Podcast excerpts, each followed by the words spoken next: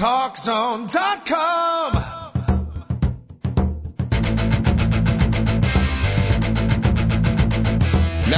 Talk Zone presents Two Guys and a Mic, your mid morning break sports talk show. It's a passionate yet lighthearted look at the world of sports, featuring the coach, John Cohn, and the big dog, Joel Radwanski. They'll recap the games from yesterday, look ahead to the matchups tonight, and cover a lot more in between. Now, Two Guys and a Mic on TalkZone.com. Welcome into Two Guys and a Mic. I'm Seth Gruen, sitting shotgun for the coach. Behind the glass of our producer, David Olson. The big dog should be checking in at 10:15 or so. Hope that everybody had a very Merry Christmas. I'm Jewish, so I watched a movie. I saw The Fighter. I thought it was outstanding. But more of my weekend was pretty much dominated by sports, believe it or not. The NBA rolled out its showcase of games. We'll talk about that later. I know you fans of the hardware are gonna want to rant about Heat Lakers and your thought thoughts on the uh, the Heat's uh, blowout. Well, not blowout, but but pretty significant win of the Lakers in LA. But the story from this weekend is the NFL, the mess that is the NFC, and how everybody got business done in the AFC. And news just broke that the San Francisco 49ers have fired Mike Singletary. So we got a lot to dissect here today. But the big news being Mike Singletary is out as San Francisco 49ers head coach. Uh, CEO Jed York made the announcement early this morning. He said that the interim head coach will be defensive lineman Jim Tomsula. And I, I got to say that this doesn't come as a huge surprise to me. I thought he might be fired today. Just because, I mean, what, what he has created in San Francisco is an absolute mess. I mean, uh, in a must win yesterday against the, uh, the Rams, they got uh, basically housed. Uh, 25 to 7. Their offense did nothing. Mike Singletary got into it with head, with starting quarterback Troy Smith, pulled Troy Smith, put in Alex Smith. I mean, we've heard this over and over again. It's like deja vu, and you just can't do that with your quarterbacks. There's no such thing as quarterback by committee in the NFL. There's no such thing as quarterback by committee in college. If you want to be yanking quarterbacks like that, go coach high school. Mike Singletary may make a great high school coach, great motivator, likes to get in his guys' faces, but it's kind of proven you can't do that in the NFL. I mean, you saw yesterday Ted Ginn got into it a little bit with Singletary when he was trying to separate the two. He and Troy Smith were teammates at Ohio State. And obviously yesterday a little bit was more on Troy Smith, but you know, Singletary has a storied history of getting into it with his players, and and the 49ers have obviously had enough. Now, I, I and I kind of know that Singletary hasn't had the benefit of of inheriting a franchise quarterback like some other guys did, like Mike Tomlin and whatnot. Nor has he had the advantage of of being able to draft a franchise quarterback like Steve Spagnuolo in, in St. Louis. He, he got to draft Sam Bradford this offseason, but his handling of personnel has been so he, he's so grossly mismanaged his personnel that it was obviously time for him to go. Whether or not he got to finish out the season is semantics. The organization probably wanted to have some sort of momentum heading into next season or some sort of positive sort of frame of mind, if you will. 888 go for it's the number if you want to weigh in on the Singletary firing. That's 888 463 6748. I'm Seth Gruen, sitting in for the coach. We're talking Mike Singletary and the San Francisco 49ers. Singletary is out as head coach. Defensive lineman, defensive line coach Jim Tomsula uh, has been named interim coach. If uh, you are just joining us or, or you just joined us a little late, you know one one of the many things that um, Singletary also did wrong. It, was almost like sort of like a RICO.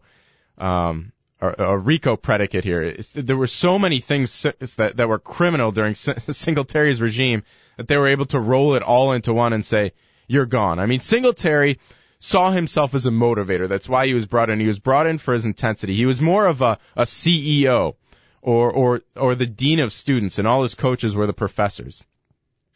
Uh, for, by all accounts, Singletary allowed his defensive and offensive coordinators to do all the game planning. He was, he was very hands off, so to speak.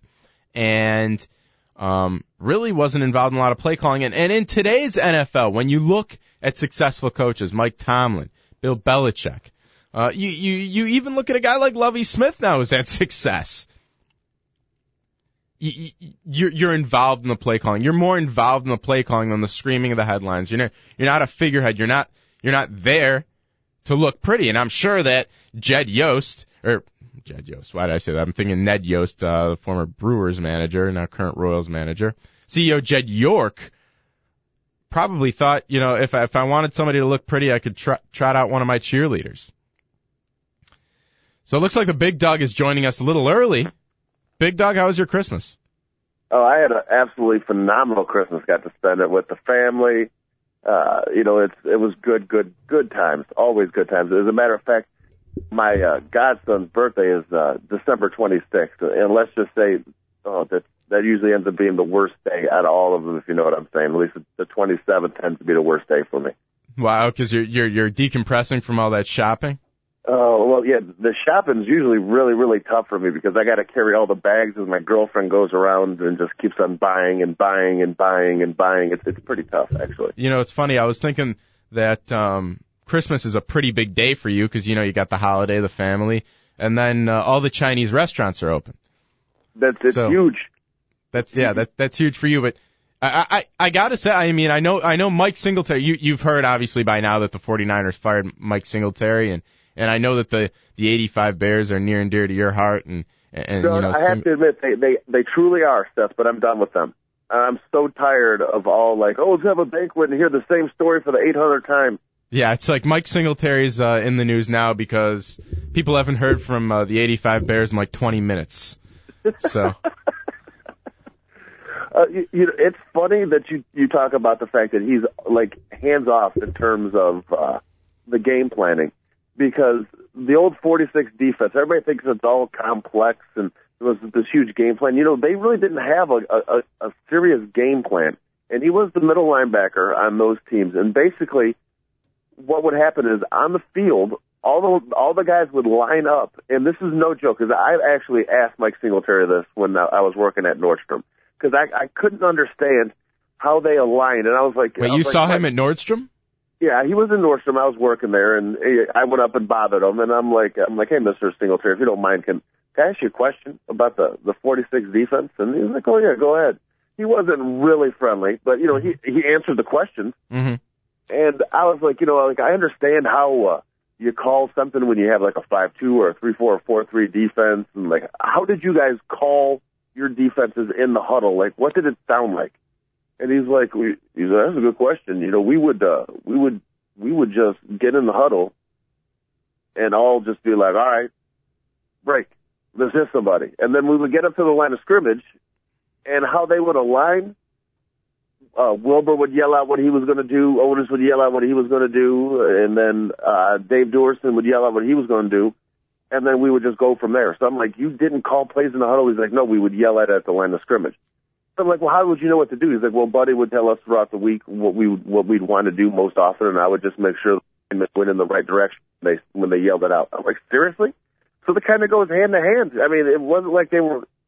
It's not like there was this big, thick playbook had to remember. It was just basically he just had to make sure the linemen went in the right direction depending on what the linebackers did. Yeah, that's it's interesting you say that because I know when he was when he was a player and because he was kind of captain of that defense, everybody said this guy's going to be a head coach for sure.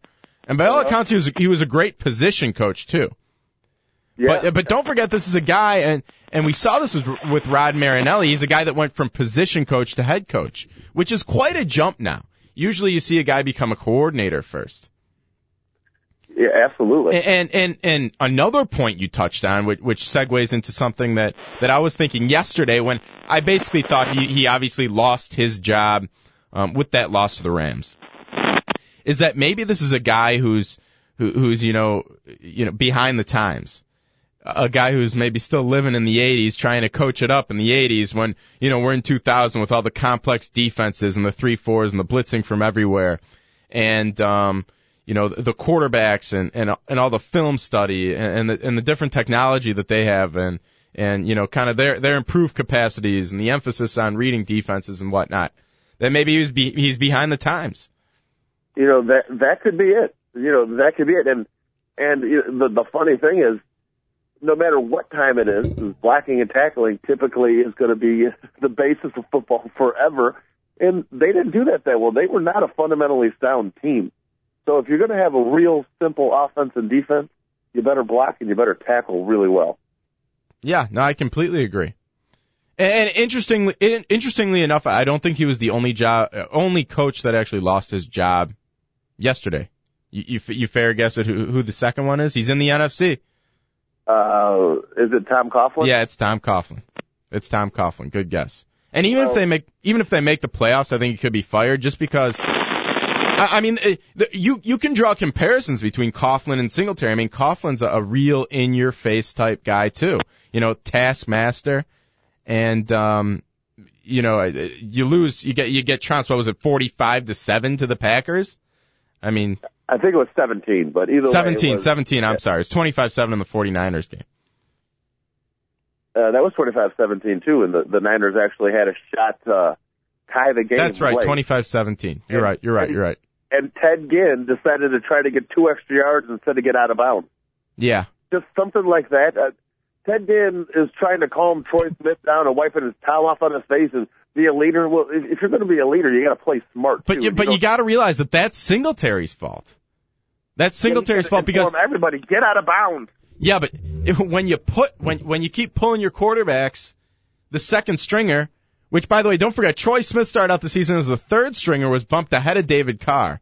So you've really got two quarterbacks who haven't had that full sort of um, you know, full full practices. I mean, Alex Smith likely didn't know what they wanted to run in the two minute offense in this game. So that's why he was throwing those short. I mean, th- there was, yes, I know they had no timeouts left with like a minute 10, but he, he, he mismanaged the clock. And that's Singletary's fault And yeah, clock management, no matter because he if- this quarterback carousel. and that is uh, and clock management is 100% the head coach's fault, no matter what. Even if he if he elects somebody or designates somebody as the clock management guy, it's still it goes right back to the coach 100% of the time. Right, because he can talk to the an NFL he can talk to an NFL quarterback in his helmet. I mean, he could tell him what we want to do, spike it, whatever. You know, it's it's um yeah, I, I think it's 100% the coach's fault. I, I think Singletary deserved to be fired. I, I think he has a future as some sort of coach in the NFL still. I mean, a guy like that, a motivating guy like that, I think could be a, a very effective linebackers coach. Well, uh, Ray Lewis said that Mike Singletary taught him more than any other linebacking coach he ever had. Yeah, I mean, I mean, because because then you get the when when you're a position coach. I mean, the coordinator's game plan. When you're a position coach, you, you, you kind of instruct based. You, you you sort of take marching orders. You're a manager. You you instruct based on that game plan, but but you're also coaching them up. I mean, you also get to coach some fundamentals and some skills. And, and one thing I hate, I can't stand, is when people say, "Well, well, pros they they don't they don't work on on fundamentals. They don't need to work on fundamentals. That's why they're pros." That's stupid. I mean, do you know how many times Kobe Bryant works on his jump shot? Constantly. Yeah, I mean they're they're they're not they're they're not just working on game planning and stuff like that. I mean that's that's that's a lot of it, but they're working on tackling and, and and whatnot. I mean, how many times have you seen a guy not not properly tackling in the NFL? Oh, it happens way, way, way too much. Yeah, and that but that's that's what man Singletary knows how to coach him up. He just doesn't know how to sort of like for for better lack of a term scheme him up. Yeah, that's that does make a lot of sense. And if people say they don't work on the on the fundamentals in the NFL, the fundamentals are your first step. That might, might sound cheesy, but legitimately your first step or two. And they're constantly, they might not always work on tackling because you can get hurt that way. But linebackers are always making the reads, and like if a linebacker or if a guard blocks down, they they fire down, and they might not be hitting people constantly, but they're always working on their first step and and their footwork and stuff. So Who do you think's gonna go? Oh, I'm sorry. Go ahead.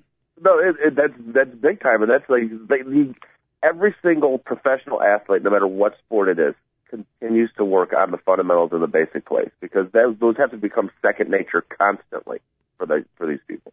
The you know the interesting thing is I wonder with, with all this with all these coaching fires and the, there, there are going to be a ton of jobs open this off season by the way in Carolina and Cincinnati. Um, Washington, possibly. maybe. I mean, don't forget Yeah. that they got to write down if they release Donovan McNabb, they got to write him a three million dollar check.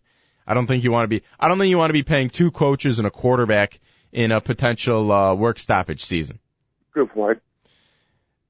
But uh, you know, as, as I said, I think Coughlin lost his job yesterday, absolutely getting housed by the Packers in a game that, if you win, you're in the playoffs. I, I think the organization's kind of had enough of him already. I think the players have kind of had enough of him. But but I often wonder with with the Coughlin situation how much how much Bill Cowher is going to affect, you know, his standing in New York, and how much you know Bill Cowher's interest in returning to the NFL affected maybe them firing Mike Singletary. In other words, maybe they want to hire a coach right away, like you know that first week of the playoffs. Maybe maybe Bill Cowher's shown interest in San Francisco. Where where do you see Cowher ending up next year? Well, everybody is saying that it's it's Houston, Miami, or New York. Okay. He wants the big market. Yeah, if you're if you're actually if if you're the the Mara family and you hear Cowher is interested in your team and maybe Jon Gruden is available and he's interested in being a, the Giant coach, you get names like Gruden and Cowher, that puts Coughlin in a very precarious situation. Because if you have an option of those two, even you, even if I honestly mean this, they better be careful what they get if uh, they fire uh, Tom Coughlin because that that might, he's actually a really really good coach. But if you're going to be able to replace him with Cowher or Gruden, maybe a change is in store, and that's going to be the best thing for the team. Yeah, I mean, it, the, the interesting thing I, I, the thing I find interesting is Tom Coughlin has won one Super Bowl. How many has um, Bill Cowher won? One. He's won one. Exactly. And and and Bill Cowher is also that kind of in your face guy. He's a taskmaster. He's no, he's known to make his players work hard, especially in the off season, which and is what Tom Coughlin's on. So so they're really the same guy. I mean, they have the same credentials almost. The only difference is Cowher had that longer standing with the Steelers. And sort of organizational honest, stability. With the Giants personnel right now, I think they're better off bringing in Jon Gruden than Bill Cowher. Just for the simple fact, they've got like seven defensive linemen with the Giants, and they run the four-three. They wouldn't. They might change up a little bit uh, scheme-wise, yeah, but it also depends on who Bill Cowher wants to bring in as his coordinators, what what what coaches he's going to keep. Um, and don't forget, this is all uncertain because of a possible work stoppage. I really think they're going to get it straightened out. I really believe they're going to get it straightened out. Everybody in football is making money besides uh, the Jacksonville Jaguars. So for them to actually uh, lock out the players, the owners would be pretty dumb because people don't want to deal with uh, I mean, it's the golden, it's the golden goose right now. They don't want to mess with that. So hopefully they they get it straightened out. I wouldn't be too worried that there's a work stoppage. Yeah, I mean, it, definitely when you look at the two leagues in danger of it, the NFL and the NBA. Um, the the NBA Players Association is much further away from the owners than the NFL is. Um, yeah. especially an NFL player with such such a short career, I think realizes how much money he's he, he's set to lose you know, with a potential work stoppage. But we're going to head into a break. And Big Dog, coming up, I'm going to tell you a few things that uh, have made me angry. We're going to talk a little NBA. And then we'll try to figure out the, the mess that is the NFC. Coming up after this break, you've got two guys in a mic.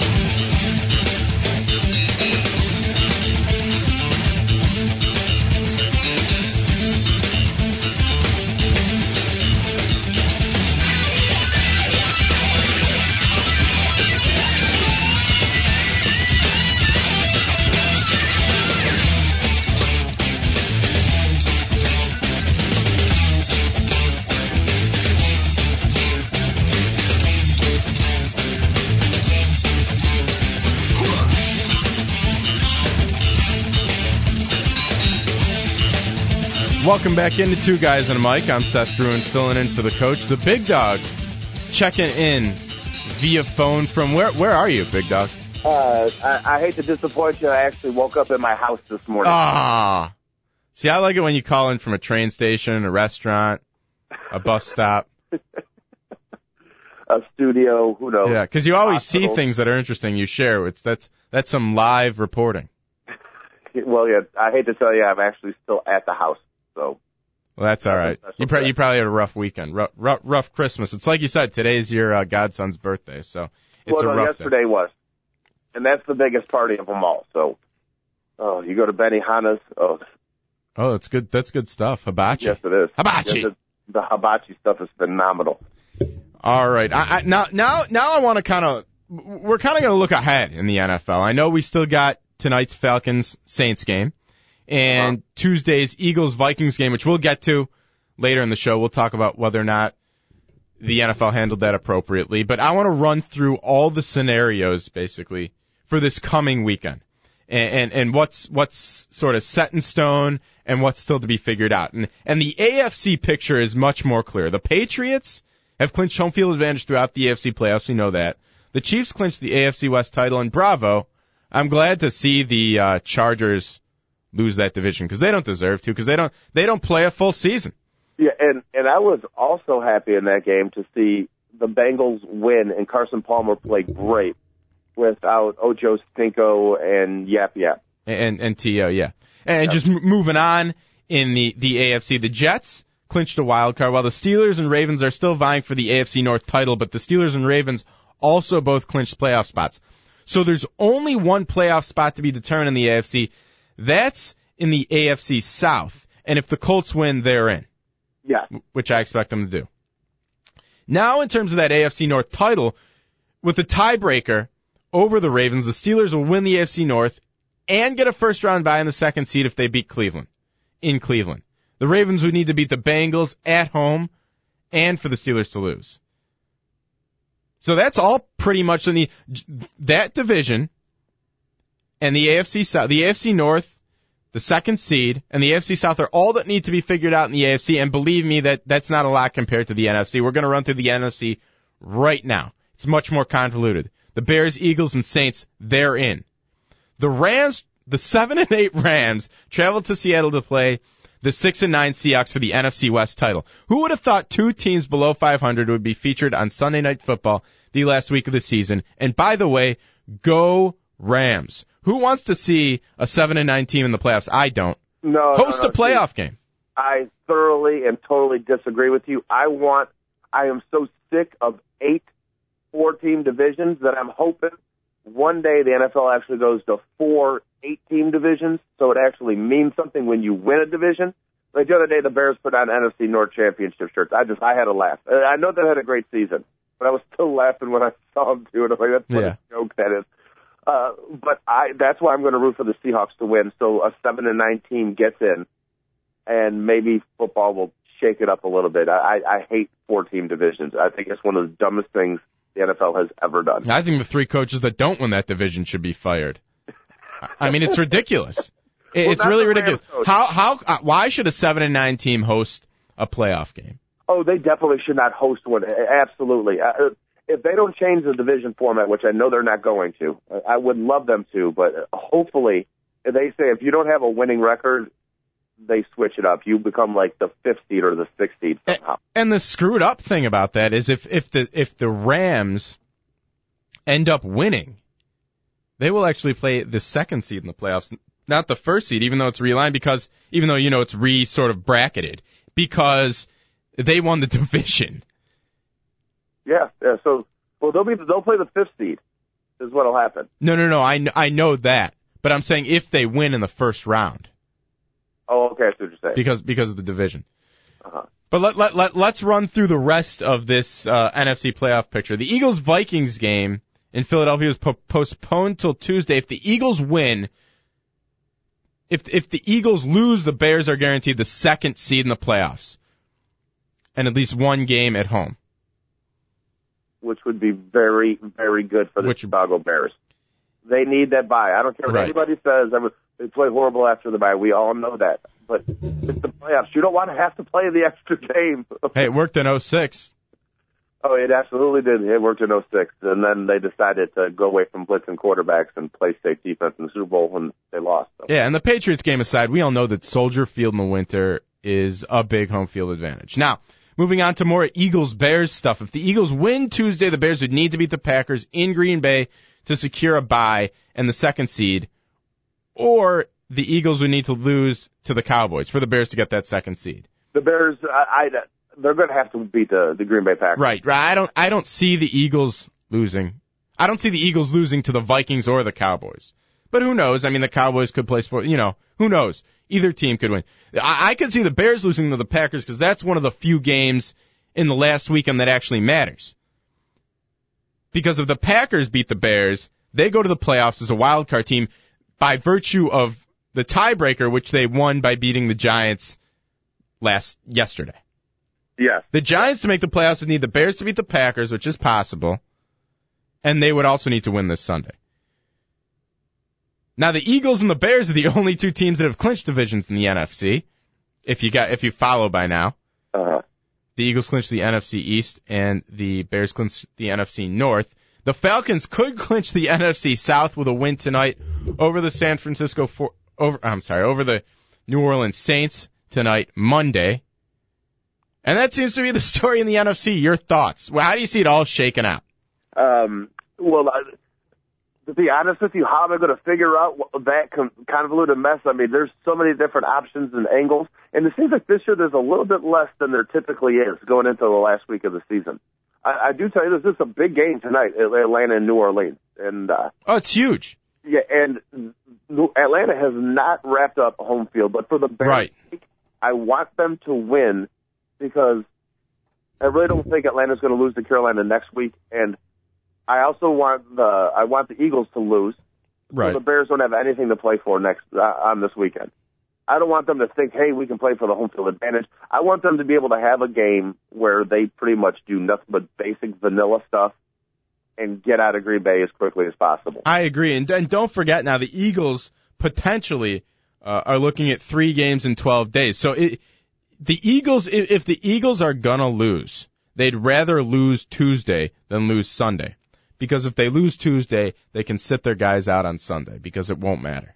Yes, absolutely. And if they do play, I mean, it could end up working out perfectly for the Bears. It really can. That's why I'm really, really hoping that the the Vikings can win on Tuesday. Right, right. But but the likelihood is that the Bears will be playing for something in Green Bay. I mean, because if the Saints beat the Falcons, then the Bears are potentially playing for the first, number one overall seed home field advantage throughout the playoffs. Yeah, but which is forget, huge for them. Believe me, they would much rather the the Saints come to them because don't forget, well, in 06 they beat the Saints in the NFC Championship.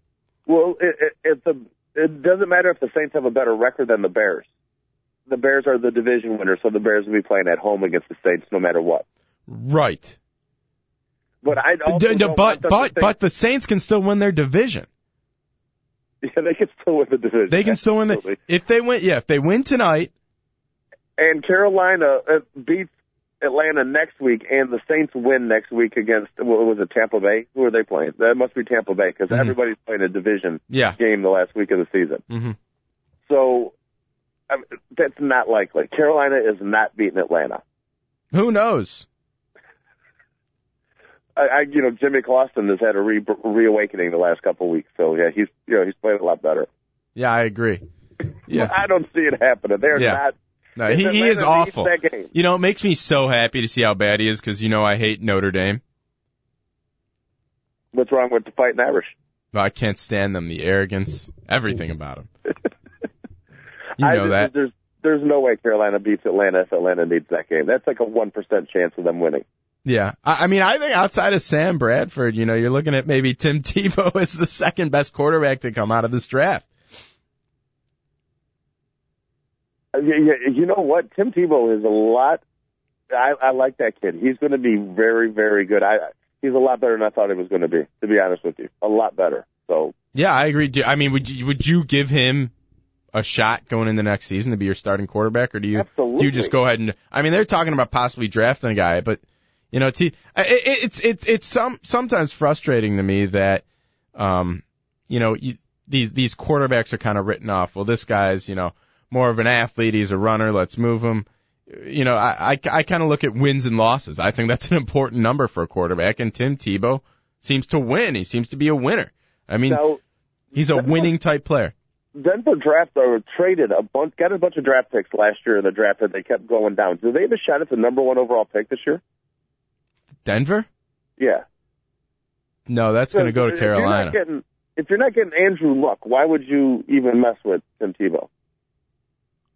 If you're not, why, no oh, oh, for sure. I mean, I mean, Jake Locker's out there. Um, No, you know, they're not going to draft. Cam Newton. Who knows? And Terrelle Pryor. We'll, we'll we'll get to the Ohio State stuff later in the show. They can they can get Terrelle Pryor in the seventh round. Yeah, if I, I don't know if he'll fall that that far. I don't know if he'll fall that far. He's But yeah, I, I. I certainly give Tim Tebow a chance. I mean, uh, yeah, I know the elongated. You know, he, he corrected the throwing motion. He threw for over 300 yards. He threw for a TD and a rush TD. I know he threw a pick, but you know that's going to happen, obviously. But I, I think I think he's a winner. And who knows? You know, maybe maybe somebody figures out how to use him, or or or or, or maybe maybe he becomes more of a pocket passer. I mean, look at how Michael Vick's evolved as a passer. It, it could happen. Uh, Michael Vick right now is has become the exact quarterback I I feared he become when he was with the Atlanta Falcons. Exactly, because he selectively uses his athleticism. And when he does, oh, it's electrifying. Yeah, and and and speaking of the Eagles, well, let's kind of I, I want to hear your thoughts on the postponement of the game till Tuesday. Uh, We all know the reason why, and the reason why is that that Eagles Vikings game was scheduled as a Sunday nighter, and NBC has a contract with the NFL guaranteeing them 16 primetime games that they could show to a national nationally televised audience, and ESPN has a deal that they can, you know, that they have 16 games that they get to show to a nationally televised audience. Remember, they have two the first week.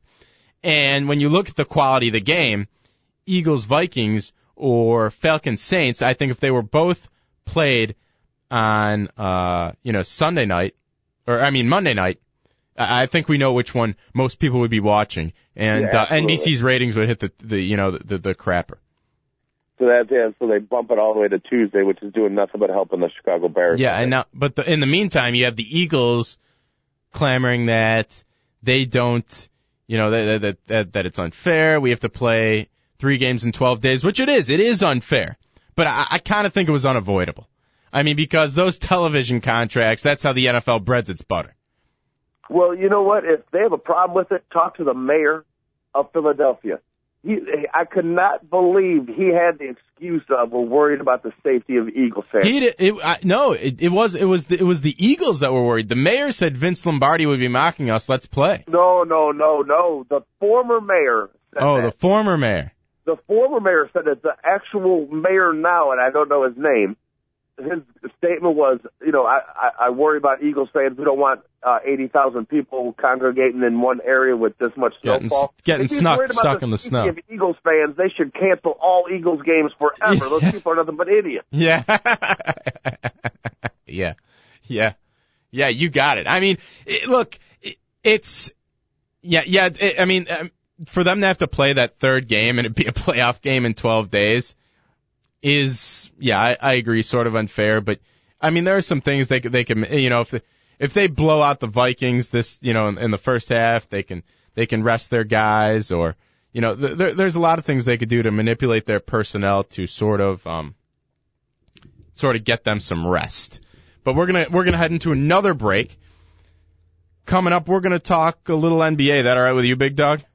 I, I guess if we have to. Did you, did you catch any of the uh, any of the hardwood on Christmas? Uh, I did watch some basketball on Christmas, but I did not watch that exciting Bears Pistons games yesterday due to the birthday party. All right. Well, we will uh we'll come back uh to the NFL at some point. Eight eight eight four six three six seven four eight. If you want to weigh in, you've got two guys and a mic.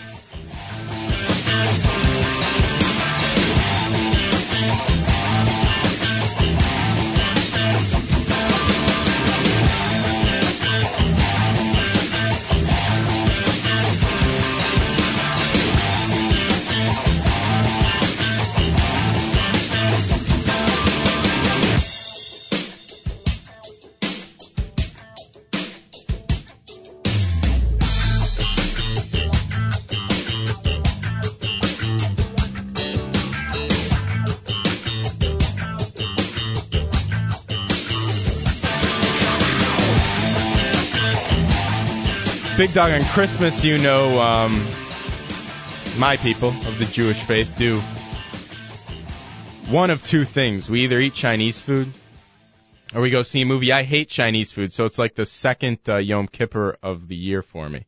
Okay. So I fasted So- again. So, but I saw a movie, and they sell concessions there, so I had some popcorn. And uh, I saw The Fighter, which I, I mentioned at the beginning of the show, and I thought it was outstanding. You seen that yet?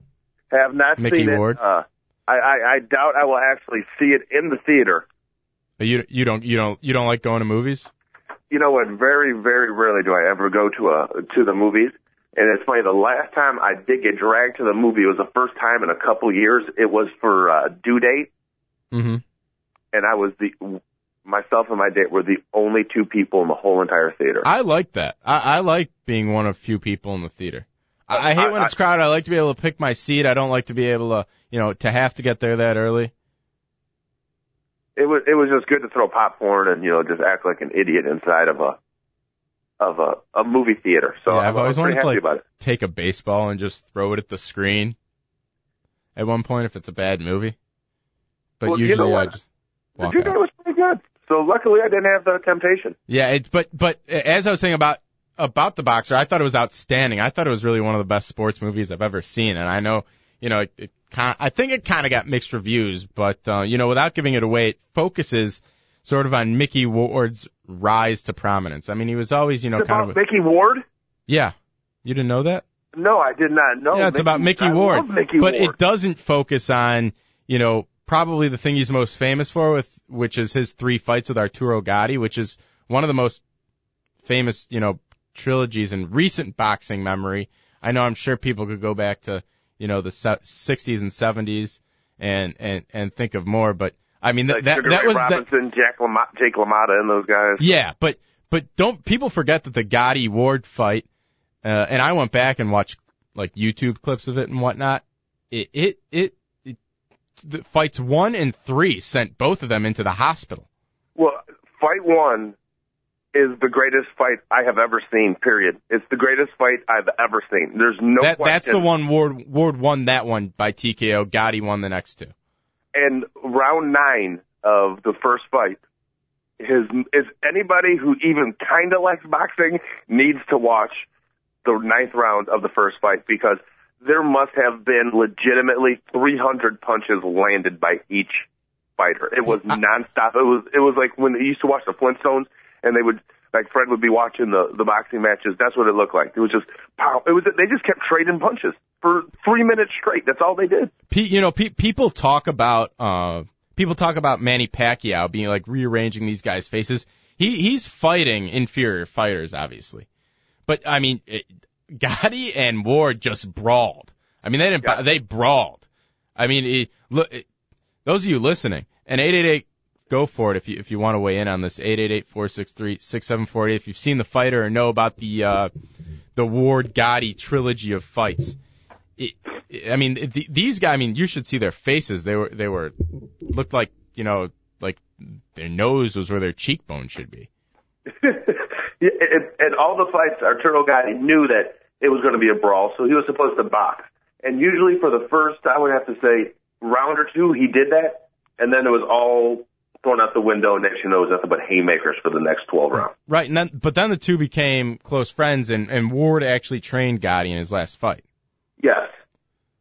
So Did they have Arturo Gatti in this movie? Who played him? no, he wasn't. He's not in the movie. It's it's more about him and his brother, and you know, because his brother or his half brother is Dickie Eklund, who was kind of, you know, he, he I think he had like a 19 and 10 record, Dickie Eklund, and um, you know, he was kind of a, a fighter that bottomed out because of drugs and whatnot, and then started training his brother. So it's about all that. And I, I don't want to give it away. Um, not that I, I always think that's that's a I, I like um movies that are based on true stories, nonfiction and stuff like that. And I always think it's kind of weird. Well, well, I don't want to give it away. I, I just saw Apollo 13. I don't want to give away the movie. I mean, pe- people got mad at you. You you gave it away. Well, you know the astronauts get back home safe. It happened already. That would be some really theatrical license if somebody changed the uh, true story just Yeah, to I make mean- it better for the movie. There were some liberties that were taken in the movie. I mean, if you know the story, th- there there there were a few things that were kind of altered, but for the most part, it it seemed pretty much the same. I got to be honest with you. I don't know the Mickey Ward story very much, except for I knew like he trained Gatti in his last fight, and you know, and I knew that they Right. fought some vicious fights. He's also from England, right? No, no, no. He's from Lowell, Massachusetts. Oh, That, just- that's why. I mean, Christian Bale and um, Mark Wahlberg were really good in it. Especially Christian Bale did a great job of of um, playing his brother. brother. Basically, after I see the, I love sports movies, and after I see these sports movies that are you know true stories and stuff, I, I go and look up like on YouTube all the different highlights and and and I looked up his brother. I looked up Dickie Eklund, and Christian Bale played Dickie Eklund. I mean, he he played him really really well. Like if you see the way he talks, I'm not just talking about the Boston accent, but I'm talking about you know like his pace, his cadence when he talks. He got it down pat. Well, I guess that's why he gets millions of dollars a movie. I guess so. I guess so. And uh but but that was a great movie and, and you know kind of kind of we'll, we'll we'll step out of the ring now and and move on to the hardwood and, and Christmas. I, I don't know. Did you get to see any of the Lakers Heat game, Big Dog? Uh, yes, as a matter of fact, it was like on in the background as my family was uh, uh, they're having a good time. And it seemed like the Heat were up by exactly 12 points for the whole entire ball game. Yeah, I mean they they they pretty much uh, had the game in hand the whole time. The final score was 96-80 and it was in LA. It was at Staples Center. But am I the only one who this isn't a big deal to? I, I didn't. I could care less, to be honest with you. I think the Lakers will get them come June. So do I. I mean, everybody knows Phil Jackson's teams peak in in the playoffs. I mean, the it, it, t- to me, um, it, it's it's one out of 82. It's not the NFL. Oh, a single regular season game means only means something in the NFL. I mean, they play 82 games for a reason. It's because you can't determine who the best teams are by playing one or 10 or 20. Yes, yes. So, uh, anyways, Yeah, the game was much bigger for the Heat too. You got to kind of think of it on those terms when you're when you're watching uh, a game like that between two great teams. It's if the Lakers win that game, it's a whole hum thing. It's like, oh, okay, see, everybody told you they were better. So, and everybody was predicting the Heat to lose. So I think that had a little bit to do with it too. The Heat really wanted that game. yeah, Really wanted that game. yeah. I mean, they got something to prove. I think it's kind of a middle finger from Erik Spoelstra to the rest of the league, saying, or or, or to Phil Jackson, who said, "I think this could be the Stan Van Gundy thing all over again." You remember when he said that? No, I did not know he said that. Yeah, he said that about the Erik Spoelstra thing. How it, it appeared like they were trying to phase out, and he just said what was on everybody else's mind. It was what everybody else was thinking. But um, I- I, mean, Phil Jackson doesn't care about this. I mean, how how could you say this matters? Phil Jackson has won 11 of the last 20 or 21 NBA titles. That's half.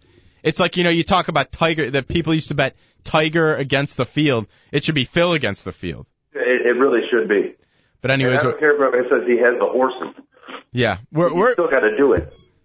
We're gonna head into a break now, and then Big Doug, I'm gonna get really angry because we're gonna talk about college football and the Ohio State suspensions coming up on the other end of this break. You've got Seth Gruen and the Big Dog on two guys and a mic.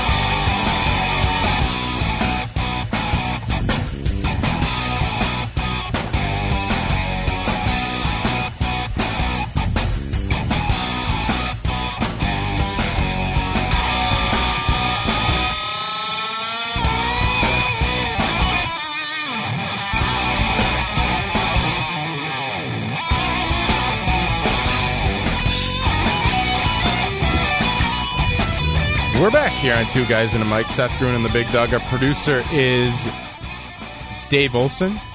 Hope everyone had a very Merry Christmas if you're just tuning in. And Big Dog, I don't know if you guys got to talk about this on Friday because I, I I I forget now when when when the initial reports broke, but the five Ohio State players uh, have been suspended for the first five games of next season because they they sold some uh, you know memorabilia, their jersey, their ring and whatnot. But they, they can go ahead and play in the Sugar Bowl uh, this season, which in and of itself seems kind of hypocritical. I wanted to get your what what are your thoughts on that, Big Dog? Well, I don't know if you know this. The NCAA does have uh, a clause that says that if a, a player, it depends on what happens, but if it's depending on the level of uh, offense, okay. But you can still play in a, a conference championship game or a bowl game depending on the, the level, and this isn't one of the higher level of offenses. Because it's a secondary violation. I know. Well, let, let me tell you, I, and people people who have, have listened to the show before, people who are are, our, our holdovers from our previous show know how I feel about the NCAA and all its ridiculousness with college football. But it may, it may surprise you which aspect of this makes me angry. Because the, the rule in and of itself, I think, is legitimate. Uh, these guys said they were selling their memorabilia. They thought it was theirs and they were selling it to help their families. Well, it's a rule. I think they knew the rule. I think they kind of distorted the truth a little bit and just sort of broke the rule because they didn't think they'd get caught. And people are probably, you know, yelling and screaming, thinking that these guys should be able to sell their jersey because the NCAA, you know, makes so much money. I mean, how many number two Ohio State Buckeyes jerseys has, you know, Ohio State sold and make money off of? Probably a ton. You know, Uh, all I know sixty, seventy dollars a pop. Yeah, and I went to go yeah buy one for my buddy at Right. Nike Town, and uh, they had like a hundred of them, and I went come back like a week later, and they didn't have any double extra larges left. Right. I mean, uh, and people are probably saying, well, they should be able to sell it. It's theirs. You know, I think Boom Herron sold his Big Ten championship ring, which in and of itself kind of shows how desperate his family is. I mean, that's a pretty nice piece of memorabilia that, you know, How he would, he would, sell that. he would, what? How could you sell that? I don't know.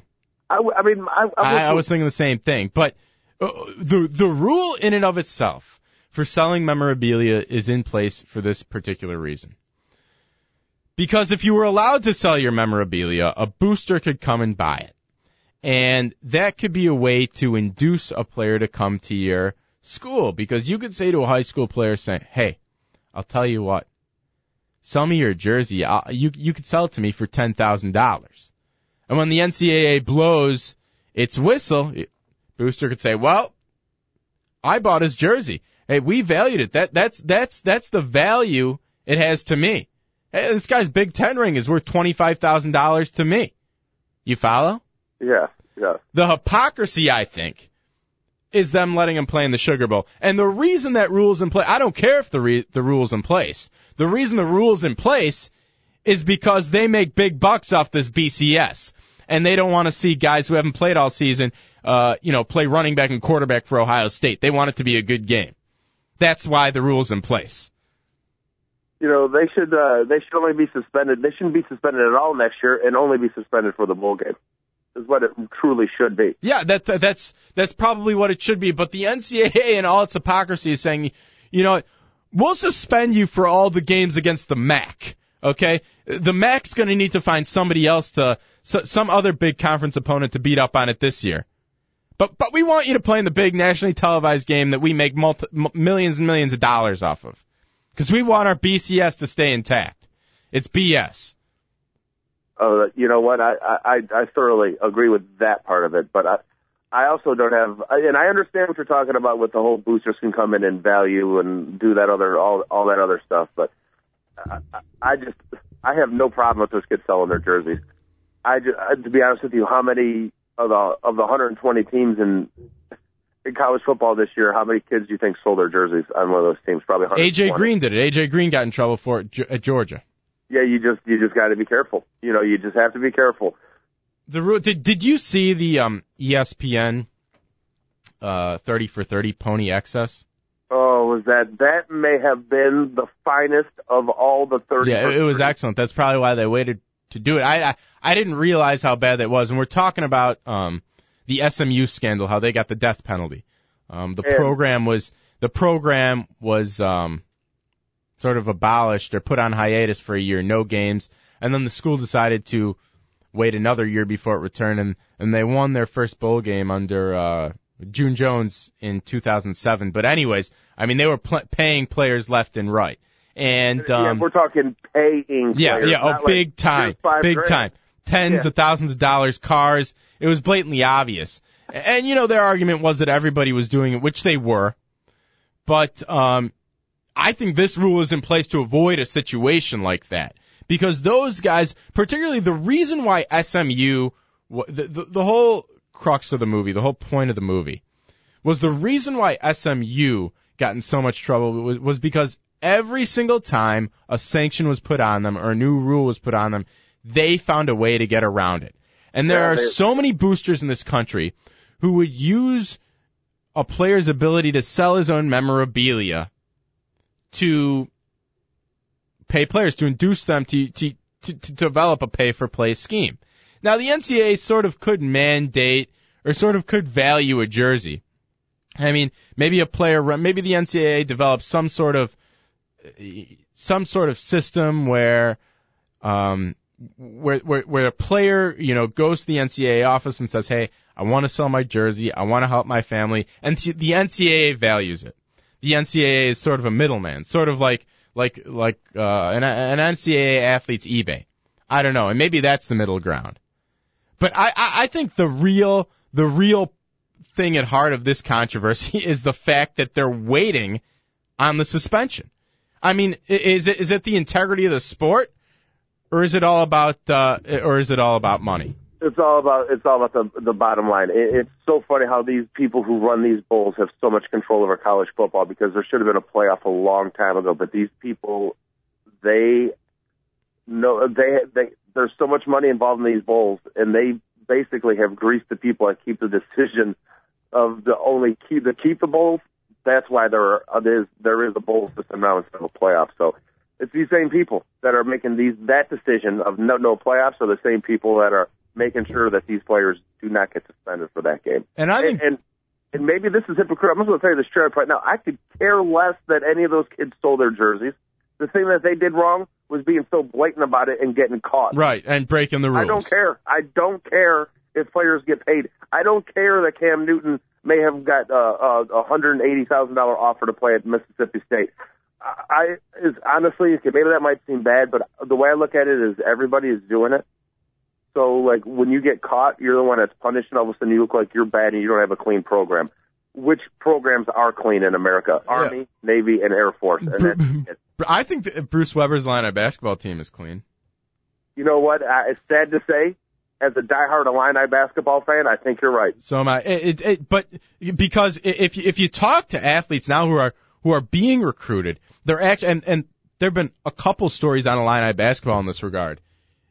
The, the athlete, student or high school athletes, prep athletes are looking for programs that they don't think are going to have sanctions put on them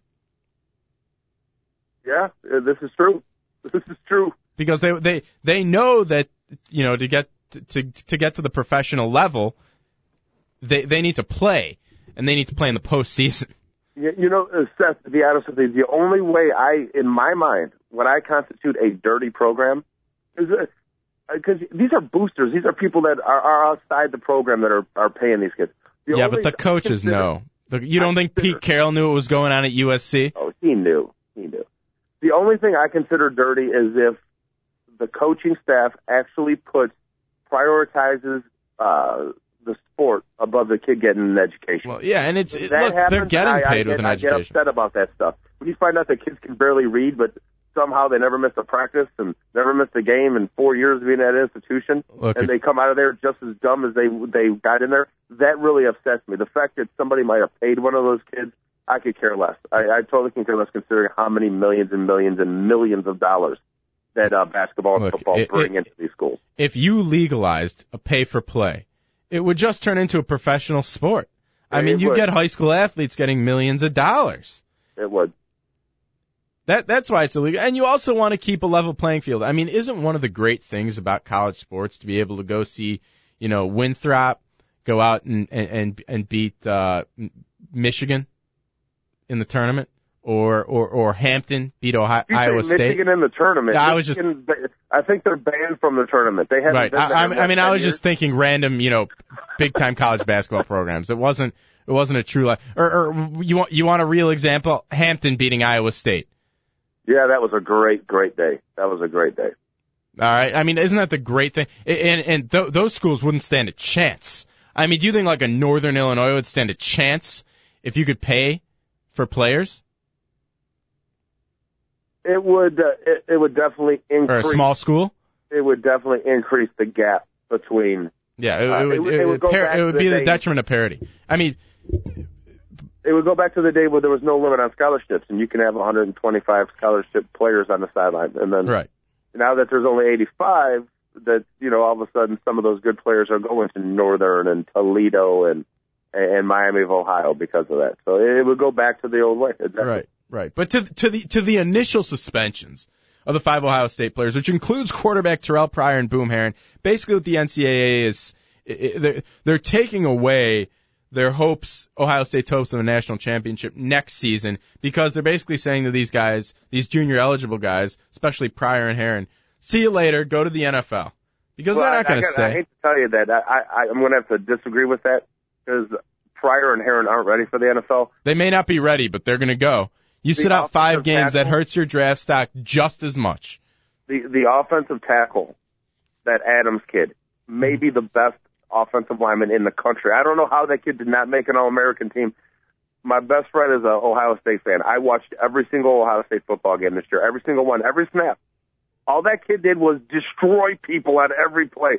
He's going right to the NFL, and by the way, he will be one of the first 15 players selected. Yeah, the big the the Big Ten's gonna have a a, a few guys. Don't forget the Kerrigan kid at Purdue, the defensive end. He'll be a Yeah, top he will- fifteen pick. Yeah, but he's going to be picked. Greg Jones will be a top 15 pick.